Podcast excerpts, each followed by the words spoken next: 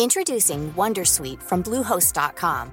Website creation is hard, but now with Bluehost, you can answer a few simple questions about your business and get a unique WordPress website or store right away. From there, you can customize your design, colors, and content. And Bluehost automatically helps you get found in search engines like Google and Bing. From step-by-step guidance to suggested plugins, Bluehost makes WordPress wonderful for everyone. Go to bluehost.com/wondersuite. It's Wednesday, August 31st, the last day of summer, and you're very welcome to the Inside Politics podcast from the Irish Times. I'm Hugh Linehan. With me today are Jack Horgan Jones and Cormac McQuinn from our political staff. Hello to you both. Hello, Hugh. Good morning, Hugh. Jack, I'm going to go to you first. There's a there's an awful lot of stuff in the Irish Times this week, including today, about this train that's coming down the tracks at us. Uh, cost of living has already been a problem this year, but we're facing extraordinary rises in energy costs and in people's domestic bills, and uh, companies are facing huge overheads in the winter, which is bearing down on us now. And the question is, what's going to be done about it?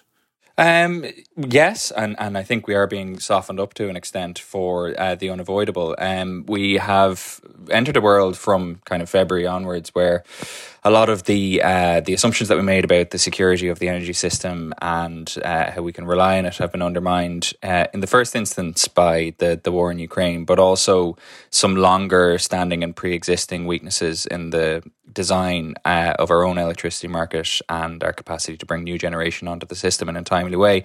And all these things have kind of come together in a perfect storm. And um, in the first instance, we were quite worried in March and April of this year about interruptions to uh, the supply of, of fuels. Uh, so, whether we could rely on gas coming across the interconnector or whether we could rely on shipments of oil based uh, products coming in through through the ports. And I was writing last week about this new NPHET for energy that was set up to examine uh, these scenarios and disaster plan for what happened if, you know, between 50 and 100% of the diesel that comes into the country didn't turn up. And obviously, the consequences of that would be quite severe, uh, you know, putting pressure on, on social cohesion and the delivery of essential services and, and basically the kind of prognostications of doom that we became so used to uh, during COVID, um, some which came, some which actually came to pass during the pandemic. Um, as the, the year progressed, there there was a, a, growing sense that you know we could rely on on the delivery of fuel and on, on the pipelines of of um, bringing the raw fuel into the into the country, but uh, doing so at an extremely inflated price, and and and that is the risk that hasn't receded, other than in the sense that you know you need less fuel for, for home heating and so on during the summer. Um, but all the indications and uh, all the fears in government and the growing concern in government is that you know not only will the elevated prices that we've become used to uh, in 2022 persist into the winter, they're likely to get worse. So that has a very clear political logic behind what the government has to do, which is effectively backstop or support um, consumers, uh, citizens, and and businesses to some extent to help them navigate this.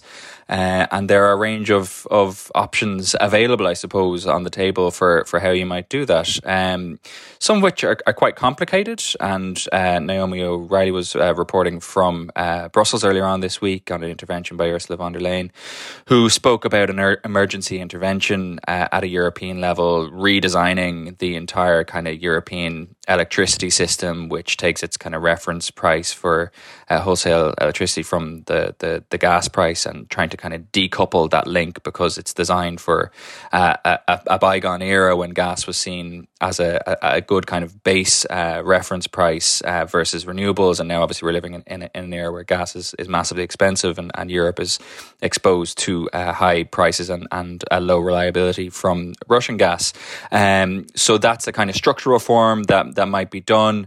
Uh, and then there's uh, several countries have, have looked at things like capping the price of, of gas domestically, uh, capping the energy prices domestically rather, or uh, introducing windfall taxes on uh, on energy companies. All of which are being looked at in the round here. None of which are particularly simple uh, and none of which I think can be pulled together in a kind of meaningful sense, probably in advance of, of the budget. Um, you know, restructuring the electricity market or designing an effective of uh, energy uh, cap, I, I, don't think our, are, runners. What is being eyed and, and looked at with with uh, with some increasing seriousness, although there is quite a lot of opposition in the Department of Finance, is the idea of uh, a windfall tax um, targeted at energy companies, which are, are making quite a lot of money now. That in and of itself is is problematic because if you look at the energy sector, and our colleague Barry O'Halloran has been doing some excellent reporting on this, if you look at the energy sector, it's not the necessarily the energy sector or the energy generators or energy retailers writ large who are doing well. It's by and large the the wind energy companies or the the wind energy elements within those companies who are doing very well because the cost of their fuel obviously hasn't gone up, but they're able to charge a, a, a price which is set by reference to gas as opposed to to wind. So there, there's large profits being made there, but there are legal concerns, as I understand it, in the Department of Finance with you know if you were to design a very closely targeted tax on that. Uh, would you leave yourself op- uh, open to uh, judicial review, a high court case? And then, you know, there's just the technical aspects of, of how you build something like that um, at short notice. You know, one kind of blunt way, I was talking to Dr. Muireann Lynch of the ESRI yesterday, one blunt way of doing this potentially would be to kind of take um, you know, the, the corporate tax rate, which is levied on profits, and say, right, if you're an energy company, you know, you pay uh, an extra uh, corporate tax kind of bolt on on top of uh, the twelve and a half percent, um, which is constructed by reference to you know the difference between your your profits in twenty twenty two and your historic average profits. Again, there's resistance in the Department of Finance to that because obviously you know, if you're one of the custodians of Irish industrial policy, one thing you don't do is mess around with corporate tax uh, without a lot of notice um, and, and, and, a lot of signalling.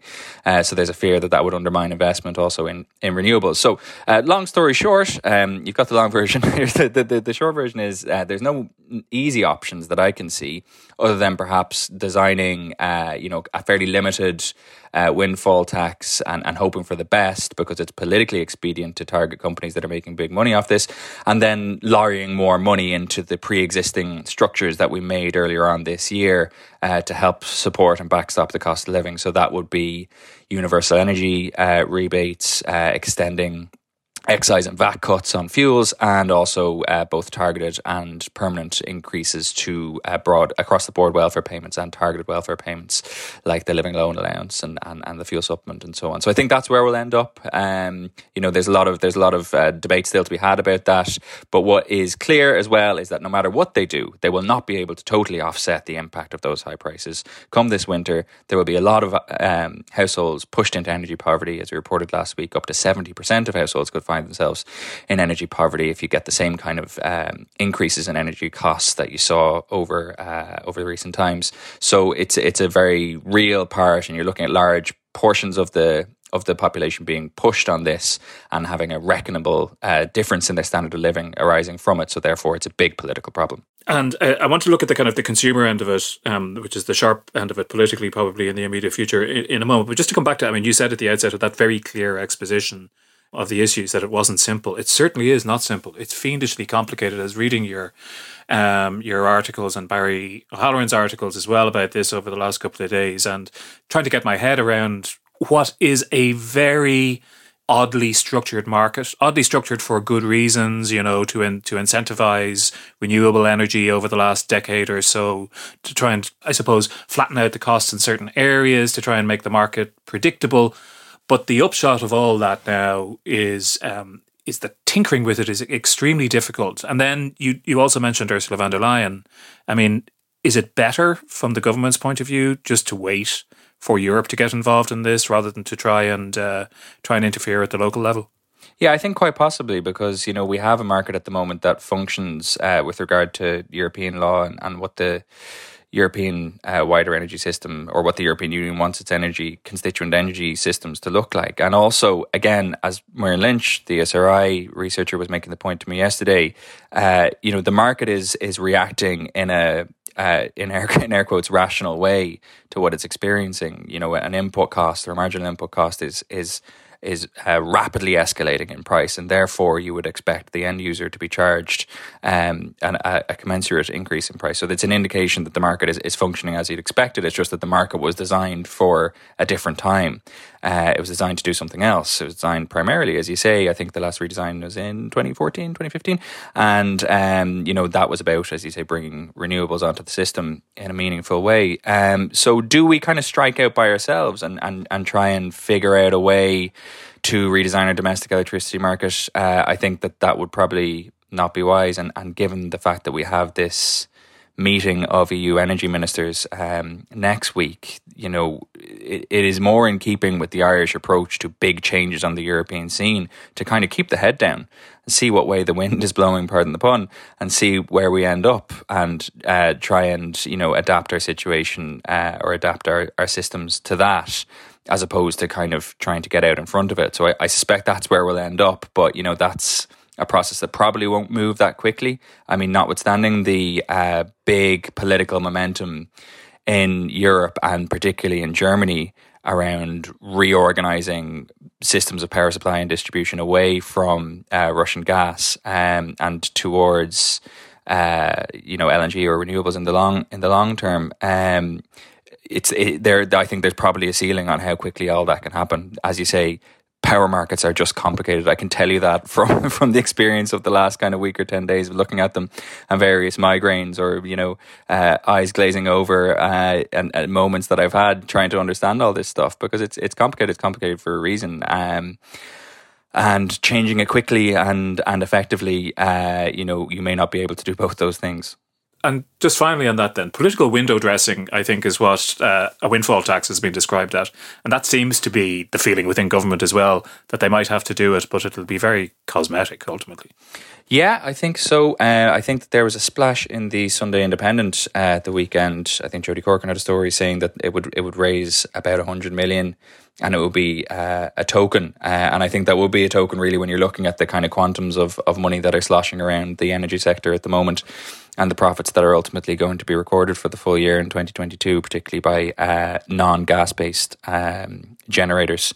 Uh, so yeah, I think I think that 100 million obviously is not to be sneezed at, but like it's also not going to meaningfully move the dial. I mean, it might help uh, make good a political promise on one of the important things that they've undertaken to do in the budget. So, for example one of the figures, and I don't think it's nailed down yet, but one of the figures that was previously circulating around the cost of doing something meaningful on childcare was about 100 million. So if you're able to argue, you know, we're offsetting a, a significant um, cost of living measure with, with this income, you might be able to kind of close the political circle on it. But like, you know, the, this idea that we're going to be able to construct an effective uh, cash raid on these companies um, to, to offset the impact of, you know, these titanic price increases that are coming down the tracks is unfortunately fairly fanciful.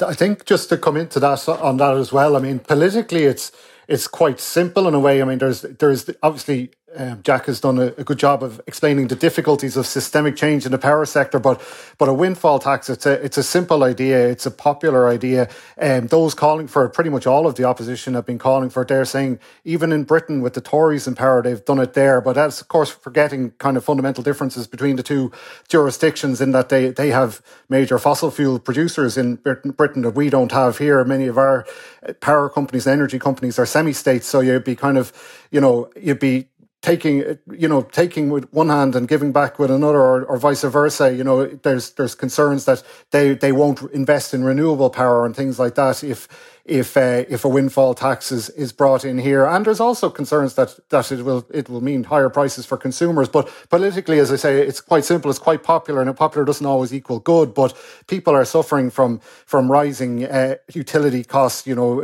even just in the last week, SSE Airtricity has has has brought in significant price increases, and uh, you know it, that sort of measure uh, is is kind of perceived as maybe hitting hitting back against against these companies. So, you know, you can see why the opposition calling for. It. You can see why even the Green Party in government are pushing for it. And it would be surprising if, if there isn't some sort of nod towards the, the windfall tax idea in in the upcoming budget as a result. Yeah, because as Cormac says, like you know, the fact that the Greens have now quite clearly built a bit of a political house around it, I think makes it more likely for inclusion. One thing to watch uh, is also the the potential of a change in dividend policy. So uh, Cormac points out that you know some of our uh, some of the large uh, energy companies on the island are, are state owned, um, and I think the preference of the Department of Finance will be to uh, perhaps change the uh, the dividend policy to increase the amount that they have to pay out to the state. Um, whether that will totally offset the uh, the the political momentum behind a windfall tax, I'm not sure, but you know you might get some kind of hybrid option. Now, Cormac, the thing about rising energy costs is they don't just affect people's domestic bills, they feed into the overall number for inflation, both in terms of increasing individuals' outgoings, but also, you know, commercial operations, retail, everything. Their costs go up and they seek, if possible, to pass those costs on to the consumer. And all of that feeds into an inflation rate which we're at already, which we haven't seen in, in decades. And a lot of people predict it could go a bit higher. And that then, of course, feeds into demands for um, for wage increases to uh, to parallel that. And the government is in the midst of those negotiations. You you've been writing about that today.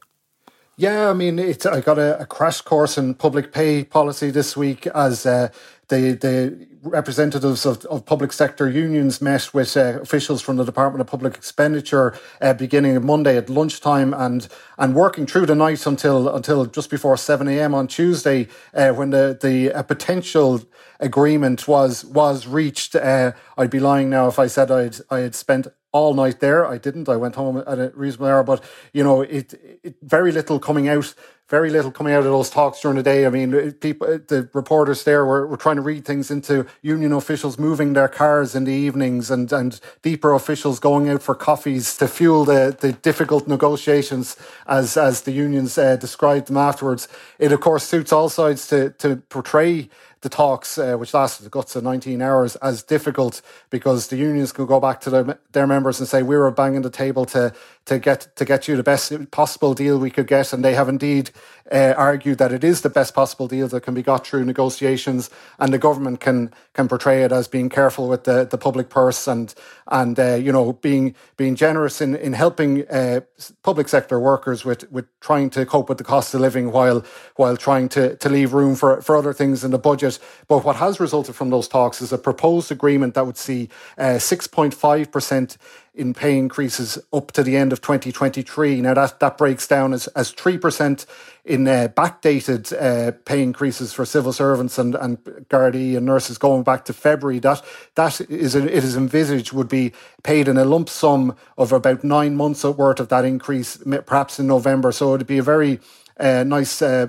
package for for uh, coming up to Christmas. Uh, it'd be a popular thing. You know, it would amount to hundreds of euros pre pre tax. You know, it, it could be about 1100 euro for somebody who's on, on 50,000 euro. It'd be about 2,250 for somebody who's on 100,000 euro. But, you know, it's still, it, it, every little helps coming up to, to Christmas, I suppose. Uh, and it's, it's one of the attractive aspects of the deal. But then coming next year is a second pay increase of 2% from the beginning of March. And then uh, the final one would be in October of 2023, 1.5%, uh, or if you're a lower paid civil servant, you get a, a, a minimum a 750 euro payment if the if the 1.5 percent didn't quite reach that 750 threshold. So you know, quite significant pay increases over the over the next 18 months or so, and um, the government is very much hoping that it will be enough to uh, to buy them uh, industrial peace this this winter, so they don't have rolling strikes to, to add to the to the woes that are inevitably coming down the line with the, the soaring prices of energy and, and other matters. Say hello to a new era of mental health care. Cerebral is here to help you achieve your mental wellness goals with professional therapy and medication management support. 100% online. You'll experience the all new Cerebral Way, an innovative approach to mental wellness designed around you. You'll get a personalized treatment plan from a therapist, prescriber, or both in a safe and judgment free space. Your cerebral therapist or prescriber will outline a customized plan with clear milestones along the way so you can get to feeling your best. With Cerebral, you're not alone in your mental health journey. We're here to empower you to live a fulfilling life. So take that first step towards a brighter future and sign up today at cerebral.com slash podcast and use code ACasts to get 15% off your first month. Offer only valid on monthly plans. Other exclusions may apply. Offer ends July 31st, 2024. See site for details. A lot can happen in three years, like a chatbot may be your new best friend. But what won't change? Needing health insurance. United Healthcare Tri Term Medical Plans, underwritten by Golden Rule Insurance Company, offer flexible, budget friendly coverage that lasts nearly three years in some states. Learn more at uh1.com.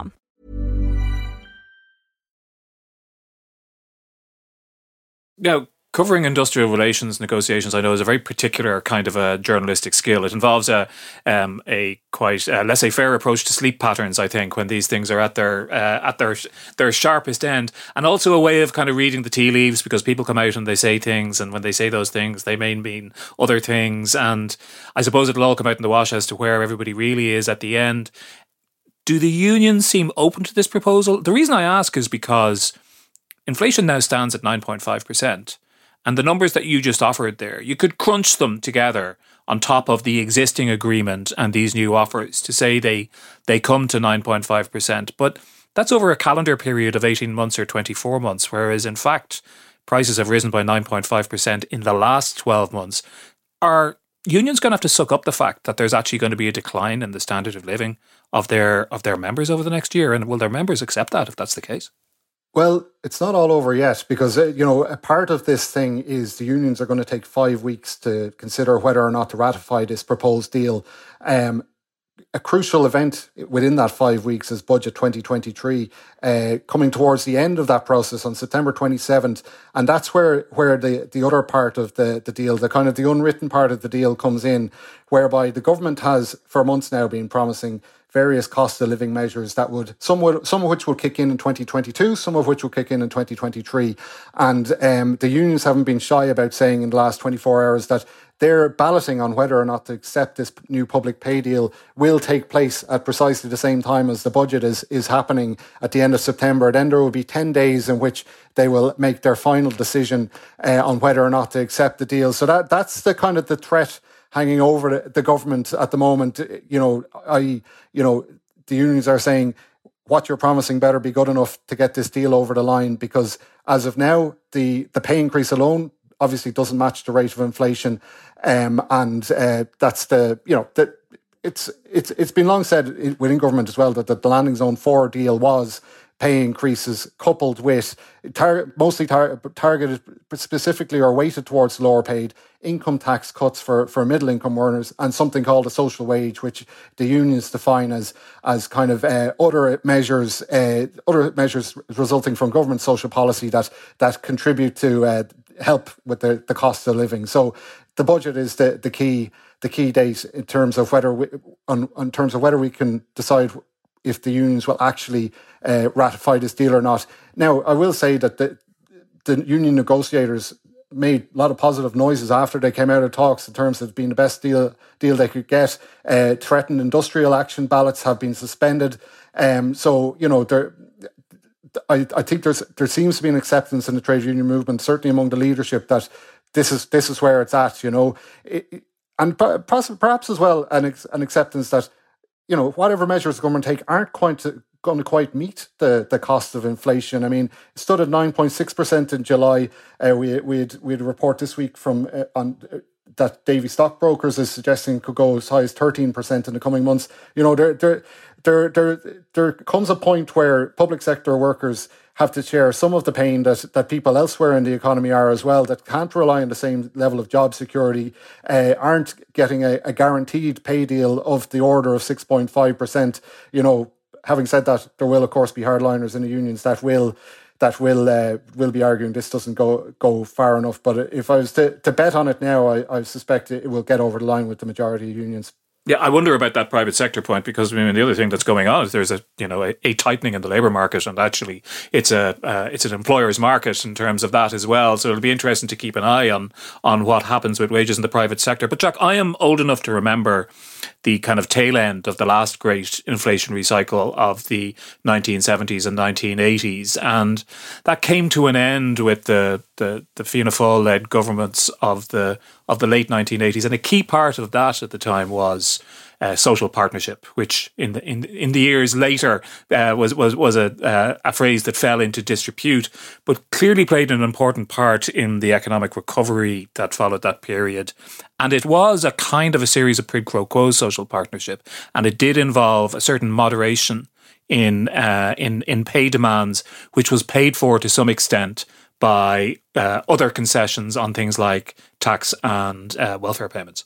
Yeah, and it's funny um, when the uh, process started uh, in a meaningful sense of negotiation between the government and uh, the unions. Um, there was this kind of overture from the union side that we reported at the time to kind of almost formalize or you know pull together a kind of quasi formal structure uh, for discussing uh, the the social wage, this idea that the Cormac made reference to, which is, I suppose, the, the, the, totality of payments, whether they be directly under the auspices of a public sector pay agreement or you know other, under the auspices of you know social transfers from uh, from the state to families, and that was kind of discussed, as I understand it at the time. The Taoiseach was a big fan of this, and uh, you know it, it got less purchase in other areas of government, and ultimately it was never really kind of formalized or put onto onto a kind of proper footing. And and what you have at the moment is this kind of it's almost like a shadow system of social partnership where you have this whole alphabet soup of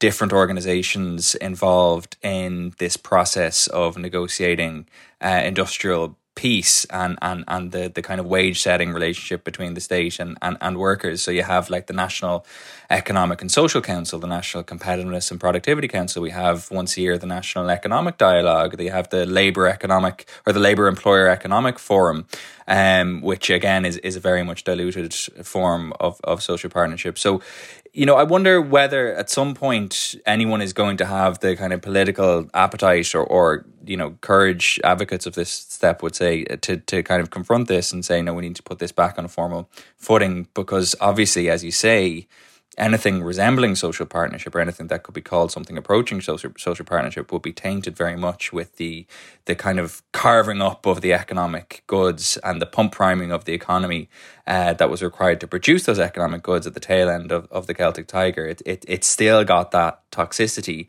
attached to it. But again, one of the interesting things that, that when I was reporting on this in the in the early part of the summer, late part of the spring, is that there was big support for this from from IBEC, from uh, Danny McCoy, uh, the head of the the IBEC, the employers organization, who was saying, look, at some point we do need we do need to formalize this. Other jurisdictions have this, um, but you know it may be it may be more preferable politically, more palatable politically to, to keep on going and, and pretending that we don't have something like this taking on in the background because just the the optics of of saying let's bring back social partnership are they're probably never going to be good. And I just do wonder, Cormac, if the kind of alphabet soup of sectoral interests which which Jack describes there is effectively, you know, agreeing the way ahead, what's the best way forward for the nation, when the part of that that's the trade unions brings that back to nurses and teachers and says this is the deal we've done for you I think there's a very good chance that that might be rejected. I, I, I just don't know. I mean, it, what's what what more do they think they're going to get if they decide to take industrial action? You know, it, it's a. I think I think people outside the public sector would, would, would view this as, as quite a, a generous uh, offer on the part of the government. You know? No, I'm sure they would, and I'm not disagreeing with that. But you read about how it's impossible to live on a on a teacher's salary in Dublin, and you read about the working conditions of frontline people in the health service, and they're pretty pissed off. Yeah, but is is any is any sorry to cut in, but like is any public sector pay agreement going to be sufficient to counteract all those pressures? You know, uh, probably not it's not just pay pressures. And I mean, you mentioned health, it's often uh, staffing and staffing levels and retention of staff. You know, is is creating pressures there. You know, that uh, perhaps more funding towards the the uh, the the numbers of staff, the numbers of teachers, the number of nurses would be better better spent on easing those sort of pressures than than uh, simply increasing the salaries of of over overworked people. You know, and and that's actually one area where where this pay deal creates some pressure. I mean, it, it's going to be 1.6 billion the overall cost over three years, and and a huge portion of that, 1.4 billion, is to come out of out of the, the money for, for budget 2023. Now there's there's 5.7 billion for expenditure measures in the budget. Uh, there is uh, three billion of that is already spent effectively through, through you know increases in, in providing services due to demographics and existing public pay deals. So, so about half of the, the money for expenditure is being taken up in this new public pay deal, leaving less room for, for more hospital beds, more Gardaí, more more nurses, and things like the, as Jack mentioned earlier, the the uh, the plan to uh, increase support to parents for, for, who are availing of childcare. You know, all of these things have to have to come out of about 1.3 billion of the remaining uh, available money. So, you know. I think I think there would be a very strong resistance to further uh, increases in pay for public sector workers, uh, particularly as I say, you know, it might be popular in the public sector, but outside of it, people see it as a as a very secure and stable job uh, with with guaranteed pay increases over over periods of time that they, they could only dream of when they're working in the private sector. It, it, it would be politically very difficult to to give that kind of support to to one quite small sector of the of the overall uh, of of overall society when when when it comes to it. And I've seen that point made forcefully by some contributors to the opinion pages of the Irish Times, who you know, who deprecate Jack this, this idea that there's always enough money there for everybody, but we don't need to uh, need to raise it. But and on this one, I am, you might say, uh, asking a question which is outside my pay grade and perhaps yours as well, because I am not an expert on fiscal policy. But in a situation where tax receipts are booming, now that's partly driven, as as as many people point out, and we should point out too, by corporate receipts from a very small number of um, of multinationals and foreign direct investment, which we should be nervous about in the in in the medium to long term. But you know, tax revenues are increasing, you know, across the board as well, and people's wages are, wages are rising. So the you know the the landscape is more complicated than just if we spend X amount of money, that has Y consequence in two years' time. Yeah, and look, the the budgetary sands always shift, um, and but I think in in the in the short term, um, you can be fairly confident that you know the the projections drawn up on budget day will um, buy the services that the government is trying to trying to acquire, uh, whether they be in the short term uh, one off measures or, or or more medium term. Um, you know, the once you try and project beyond that, and you know you get into into very uncertain territory because things are so uh, complex and dynamic and, and, in a state of flux at the moment. But like just to bring it back to the the public pay deal, um, you know the, the the proposition that is effectively being being offered you know, is is the opposite of, of that kind of degree of complexity and uncertainty, um, because it, it, it crystallizes the choice for public sector workers very very firmly to you know, here's what you're getting in the budget. Do you want another seven, eight hundred, or nine hundred quid before Christmas, and do you want a, a, a pay rise next year? And if you vote yes to this, you get all those things, and that's a fairly simple question at the end of the day, notwithstanding the great uncertainties that we all live with these days, day to day. Cormac, can I just ask you, just more broadly, the people who you talk to in uh, in the political parties uh, and uh, and in government, how nervous are they about the winter ahead? Because you, you do see, as I as I mentioned at the outset, these very very bleak analyses that this is going to be, you know, something terrible might happen. You know, I mean, God knows what happens in Ukraine, and God knows what Vladimir Putin does, but you could have unprecedented situations that we've seen. Certainly not since the 1970s. You know, power cuts queues at petrol stations, you know, short term working, all those types of things. Is there a fear of that? Yeah, absolutely. I mean that that is the the overriding fear is the energy situation. Uh, you know, t- talking about politically popular or unpopular things. Politically unpopular is is power cuts at the at the height of winter when you're trying to heat your home and uh, cook your dinner in the evening. That is something that the government absolutely want to avoid at all costs. We had a little taste of it last year where there was concerns that there would be energy brownouts or blackouts uh, due to some power plants being brought off, off offline or being being repaired. You know that was resolved last year. It didn't happen. There wasn't that sort of thing. But then what happened in the intervening period was, of course, Vladimir Putin's invasion of Ukraine, which uh, sent the energy market into into chaos and resulted in all of these rising prices. And coupled with that, then is is Ireland's already tight uh, capacity for power generation. So that I, I think you know if uh, the government could be quite happy if they've boxed off the industrial relations side of things, if they have indeed bought uh, you know, industrial relations piece for the winter because that's one less thing to worry about. And sure, it's it, the the one point six billion is a high price to pay, but they, I, I do will consider that money well spent if it, if it's successful. What they really have to do now is to turn to the, the energy situation and ensure that we we don't have uh, blackouts, uh, you know, in the, in the colder months or or in and around Christmas because that that is political debt for a government, and uh, we're not we're you know we're halfway through the term. Uh, it's something that won't be forgotten about come the next election if indeed it does happen. Yeah, I'm waiting for the point at which Eamon Ryan gets flamed on Twitter for suggesting we should put on an extra jumper and turn our thermostat down down two degrees. That seems inevitable uh, uh at some point. Jack, you have another story um, this week in the Irish Times, which is very interesting. It's the um, you got access to the report from the Commission on Tax and Welfare, and they have some uh, politically interesting recommendations.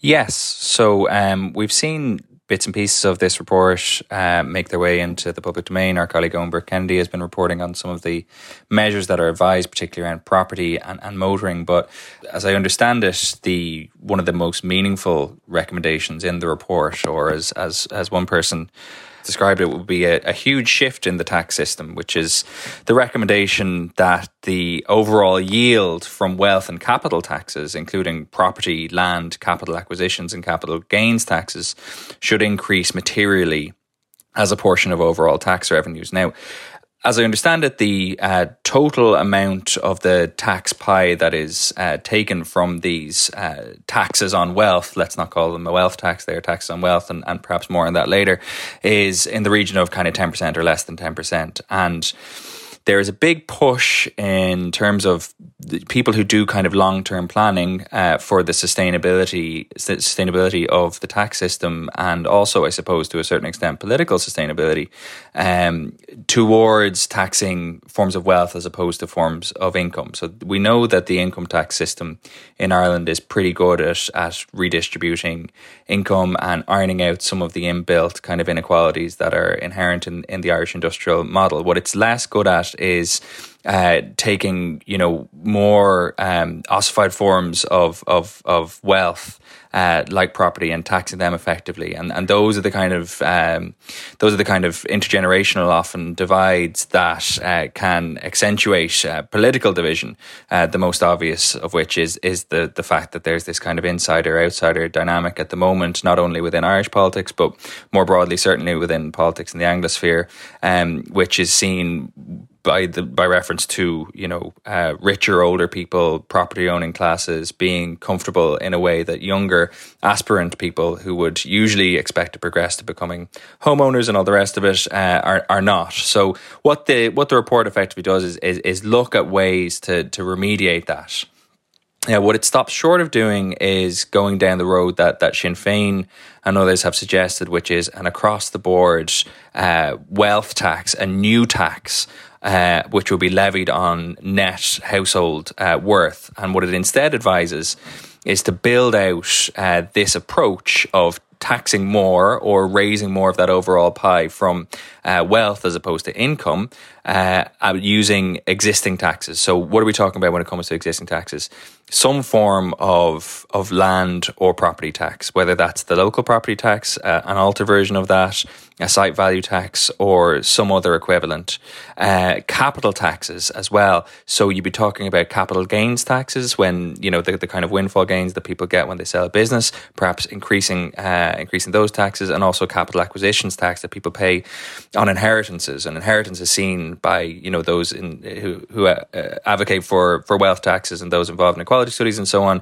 Inheritance is seen as one of those points where you know the the um, the transfer of wealth between generations is is solidified uh, within family groups as opposed to redistributed around around society, um, and it is seen, I suppose, as one of the more pernicious forms of, of wealth preservation down a bloodline as opposed to you know more broadly um, within uh, different groups across society. So if this if the, this is only a recommendation within a report that hasn't been considered by government that hasn't been published yet. So, you know, we're, as always in the Irish Times, at the leading edge of these things. But um, if the government, uh, when it comes to consider this, which is in all likelihood going to be after the budget, so we shouldn't expect any action on this in this budget, but when it comes to, this, to consider this, And when it comes to make those kind of big strategic choices and decisions about the future, if it were to take this advice um, and and run with it, I think it would be a, fairly profound reorientation of the way that we uh, that that we tax or the way that we generate um, tax uh, on individuals in, in the state and, and a shift away, as we say, from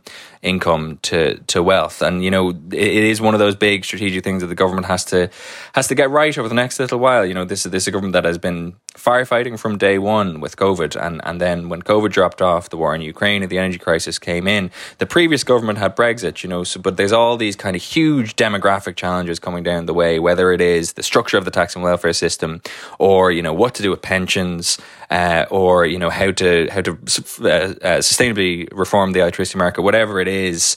Um, nobody has really made meaningful progress on these things. And I think one of the legacies, hopefully, of this government is that it that it does get to grips with these things and it makes some of those hard political choices. But of course, uh, there can be very there, there there can be winners and losers in these things, and, and often the the costs uh, materialize more uh, tangibly uh, for for the losers who will resist it. In this case, you know that that insider group who um, usually vote uh, are usually motivated to take part in, in political discourse and, and usually vote for for mainstream parties. So you would imagine, particularly when it comes to an issue like capital acquisitions tax, inheritance tax. I mean, you know, doing something like that would be fairly anathema to to um, Fine Gael voters in particular. So um, it's not a given that this will be be taken up and run with by the government by any uh, by any stretch, but it is nonetheless fascinating that this ball has been put into play by the Commission on Tax and Welfare. Well, indeed, it, it is, uh, Cormac, and there are a couple of things that strike me about it. Well, you know, one is, you know, there are two key arguments for this kind of shift in taxation. One was made by the Troika um, when they were uh, running things in this town for, for a couple of years, which is that it's a good way to establish a more a greater confidence in the long term on future tax revenues if you if you raise more of your taxes from from this. You have a more solid tax base essentially.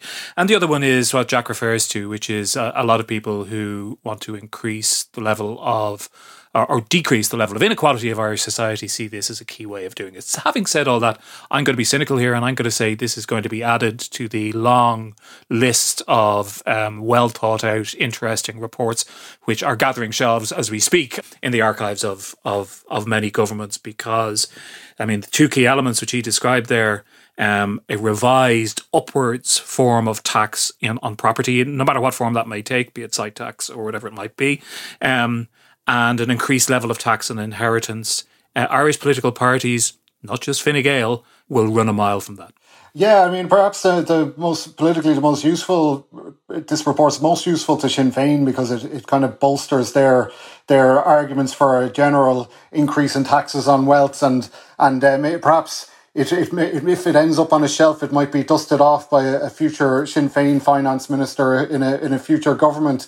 Uh, but you're right. I mean, it's there's there's no great incentive for for this to be implemented anytime soon. Look at the, the property tax situation. I mean, it's not that long since we had an overhaul of local property tax. So sure, they haven't specified that this would be the way of of uh, you know increasing taxes on property, but but you know are are the government really going to bring in a site valuation tax, having just just looked at local property tax within the last two years? I think that's probably unlikely. It's also a lot of these kinds of taxes are seen as kind of you know, uh, anti-business, uh, you know, or anti people in middle and, and higher incomes, which you know doesn't appeal to to Fine Gael, uh, you know, policies certainly, and and Fine Gael, as well, and and again the inheritance stuff.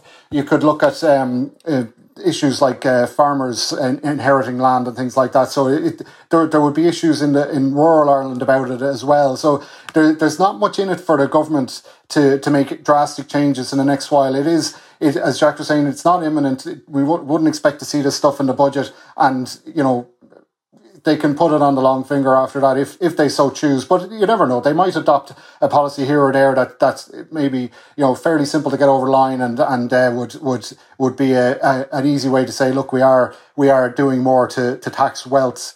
Um, you know, in the in the last couple of years of the government.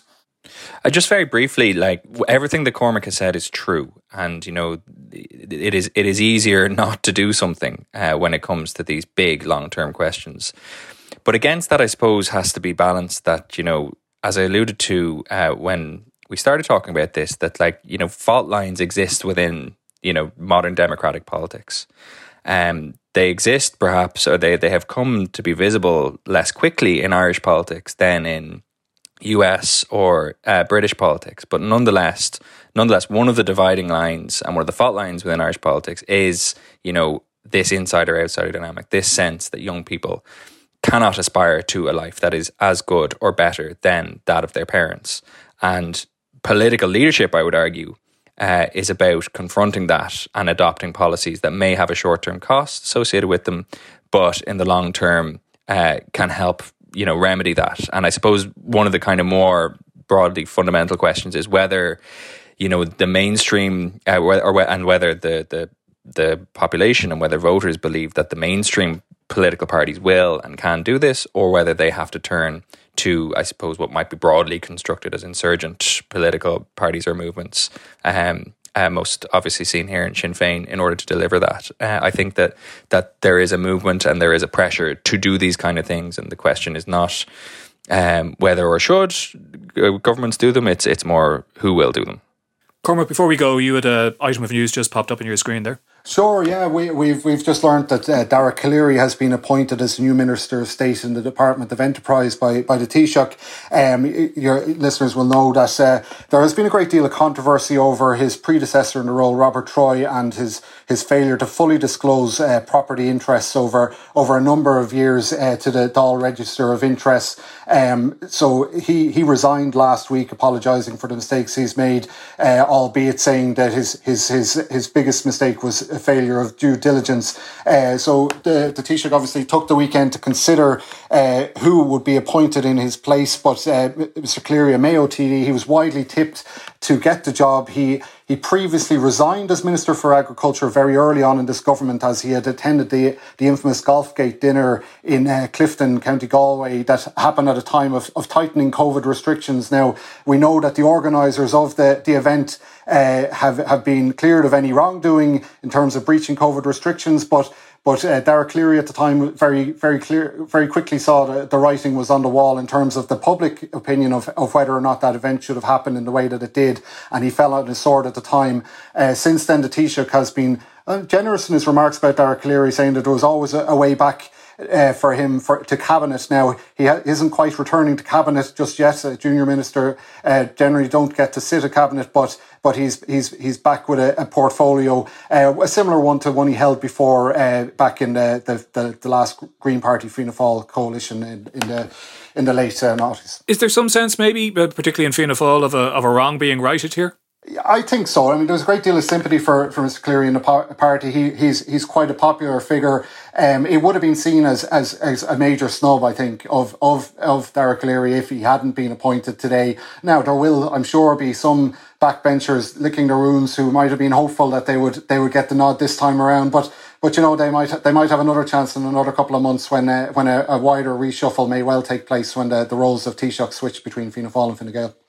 It does slightly lessen it does slightly lessen the pressure for um, a wider reshuffle in some ways. If you take it as read that like one of the big things that um, Martin was going to have to respond to was a, a, pressure to put Calleary back in, and, and that kind of movement did exist in some way, shape, or form um, within Fianna Fáil. So the fact that he has been upped, albeit not to a cabinet position, maybe makes it less of an imperative that he actually needs to drop someone to make room for Calleary. Uh, you know, this is just one of the many different inputs that people will be parsing over the next uh, however many months it is, four months before we get the the reshuffle.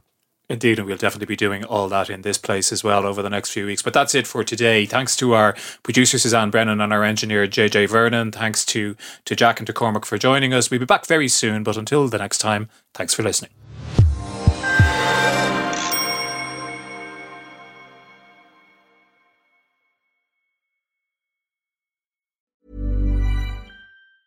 Say hello to a new era of mental health care.